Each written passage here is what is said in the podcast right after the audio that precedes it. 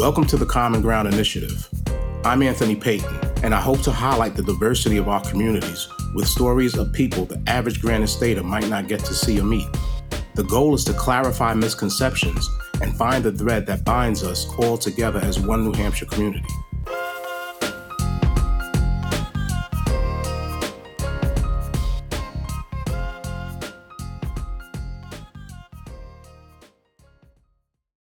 This is Anthony Payton, host of the Common Ground Initiative, brought to you courtesy of the Granite State News Collaborative and the Marlin Fitzwater Center for Communication at Franklin Pierce University.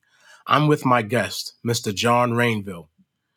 Please introduce yourself to our audience, Mr. Rainville. Sure. Uh, I'm John. I'm the executive director of the Manchester Police Athletic League, which is a youth serving nonprofit here in the center city of Manchester. I joined MPAL in March of 2021 after a 25 year career with the Boy Scouts of America based in Manchester. Grew up in Goffstown, earned a degree in outdoor education from UNH, and got my start in youth services working as a camp counselor, and then as a program specialist working with kids in the Manchester schools and the public housing developments here in town. Okay, great. And so, in your role, like, what does a hectic day entail for you? How does that look? Uh, a hectic day as the executive director of a small nonprofit with four staff involves a little bit of everything. Generally, at least one community meeting, forging partnerships, maybe with another nonprofit or government agency, something like that always a little bit of accounting and doing the books, some grant writing, reporting, always building maintenance issues that come up, keeping the building running. And then there's generally some kind of kid or parent related drama on any given day that I, I, get sucked into just a little bit, which is fun. It keeps me keeps me close to the program and, and, in tune with what's going on with the kids. Right. And speaking of that, we see that that didn't slow you down one bit. So, uh, speaking about that, talk to us about the importance of mentorship for these young kids. Yeah, yeah. You know, I, I feel like kids often feel stuck you know, if they're in a situation where they don't get a lot of parental attention, maybe parents are working multiple jobs or they're in, you know, a, a, transitional housing situation or something, eh, they start to wonder if anyone really cares if if they truly apply themselves or if it's worth it to try and even try hard, especially when they see adults in their life who are working hard and maybe not able to get ahead, feel kind of stuck. And when that happens, I think kids are susceptible to the negative influences that seem to offer some sort of status, acceptance, sometimes unfortunately even easy money you know one one wrong step in that direction towards towards gangs or drugs or anything like that. And it's it's really tough to get back on track. And i think that's why having a caring adult outside the family who's really paying attention treating kids with respect seeing their potential and coaching them to make some healthier decisions, responsible choices makes such a difference. Uh, you know, a mentor can really help kids see a positive future for themselves and encourage them to take steps to realize that future and really be successful. Wow, that's that's right on point. That's a bullseye in my opinion. So, what what makes MPAL so successful? Well, first off, I think easy access, and that's really something we pride ourselves on. We we offer all our programs for free. There's no program fees, no program costs. They're open enrollment, which means kids can really join at any time. Um, no no strict seasons, and it also means that you know being free with with no set joining time, they don't have to make a big commitment to try things out. So it, it's very easy for kids to get in the door. We provide all the equipment and any special gear needed to participate in any of our activities, so families aren't having to lay out any cash to get involved. We're also really fortunate to be located right in the middle of the city where our services are really needed most. Having this community center right here at, at Beech and Lake is a real, real blessing. You know, the next thing is I think we offer some really unique programs that includes boxing, wrestling, Japanese Aikido, which is a martial art. We do indoor skateboarding and even a cooking class, things that aren't available many other places, and especially at no cost. So, you know, we're we're blessed to have a skilled and committed volunteer coaches that help kids learn the skills that may be completely new to them, maybe the first time they've ever tried it, including sometimes just basic fitness training, you know, working out in the gym and, and learn how to be healthy. And it doesn't take kids too long to feel the benefits of being active and really pushing themselves and I guess last, maybe we we offer some really intentional, focused intervention programs for kids that have gotten themselves into trouble or maybe on the bubble of uh, taking that wrong step.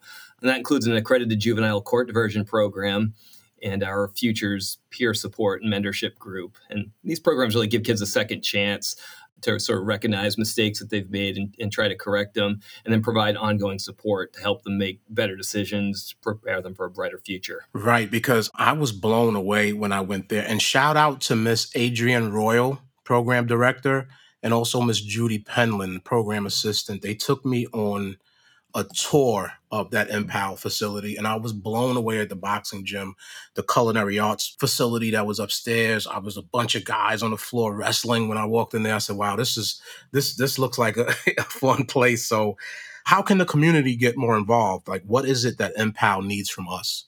Well, first, we're always looking for volunteers for a wide range of roles. I mean, everything from assistant coaches to the front desk volunteers that help greet kids and check them in and out of the building and just build some relationships. You know, we also welcome groups looking to do community service, whether that's just, you know, a couple hours here or there, once a year, whatever there's always cleaning and facility maintenance projects that that we need help with because we have a really small team you know we don't have a custodian on, on staff. So sometimes those little things can build up over time and we just need a, a group of 10 12 people to come in and bang it out with us. And on a similar note we'd certainly welcome anybody that has some skill in the trades to help with small repairs little building projects around the place. And those things pop up from time to time and we can find somebody volunteer to do that, obviously it, it, saves us spending the money on that and helps us focus our, our funding on program instead. And on that note, the, the other thing that we always need help with is is fundraising, so we can continue to offer programming at no charge. You know, volunteers can get involved in any of our fundraising event committees. We put on a couple special events throughout the year, and we need folks to join those committees, especially people that are you know well connected and can help us secure new sponsors and, and donors and and invite new people into the MPAL family. And of course, we always welcome introductions to anybody who could recommend us maybe to their company's charitable program or advocate on our behalf for, for grant awards from any foundations, trusts, that sort of thing. Right, absolutely. So, are there any upcoming events that people should know about? Yeah, well, we just wrapped up our big fundraising season with our annual ball in September, and we held the Foot Race for the Fallen 5K in October. So, the next really big opportunity for the community to get involved and support our mission is going to be our cornhole tournament in May, which is a four week sort of league style cornhole competition. It's a ton of fun. We play either a Monday bracket or a Tuesday bracket throughout the month of May. People can keep an eye on our website, which is manchesterpal.org. That's PAL, P A L uh, manchesterpal.org, or follow us on Facebook to stay up to date and watch out for information on, on when that's coming up, how to sponsor, how to register a team. Those are open to people from, you know, the individual level all the way up to major corporate sponsors. And, you know, I guess last, anyone who's interested in, in learning more about us, you know, like you were saying, Anthony, you were blown away when you popped in here. You know, if, if we had a dollar for everybody who said that when they finally come into the building, we'd be well funded into the future. So I always like to extend the invitation to people to come in and get a tour. We're here Monday through Friday. Stop by, see what's going on, and uh, and then tell your friends about it. Hey, yeah, that was great, John. Like, wow. So the one question that we always ask here at Common Ground Initiative that's not on the paper, sure, because I'm I'm a foodie and we're foodies here. So, John, you're hungry right now. You go into your refrigerator. You're about to make it happen. what are you making happen, or are you going to a restaurant? And if you're going to that restaurant, who is it, and what are you grabbing to eat? Oh my goodness! Uh, you know, I love Mexican food. I oh don't cook. God, yes. uh, you know, I, I can make a quesadilla. and so when I'm desperate, that's what I go for. but if uh, if I can get out to, to any of the local Mexican places, I love to do that. And every day will be different. Tacos one day, you know, burritos, anything. Sounds good to me. Man, I, we had Daniela Allee here from um, NHPR, yep. and um, I was talking with her, and uh, I told her like I am addicted to California burrito. I don't know if you've been down there, but it's that mango pico de gallo. Like oh. I go for it every time, and I need to not be around that. But when I do get it, it's on like popcorn, man. So, uh, you know. All right, John, man, thank you so much for joining us here at the Common Ground Initiative. And like I said, man, I, I definitely my hand is extended. I have time. Like I would love to get involved with you guys a little bit more, and hopefully the community picks up and follows suit. Fantastic, Anthony. Really, really appreciate this opportunity. It was great talking with you, and uh, we'll look forward to seeing you again soon. This program was produced in collaboration with me, Anthony Payton, the Granite State News Collaborative, and the Marlin Fitzwater Center for Communication. You can read more of my work at collaborativenh.org and listen to more of these stories wherever you can get your favorite podcasts.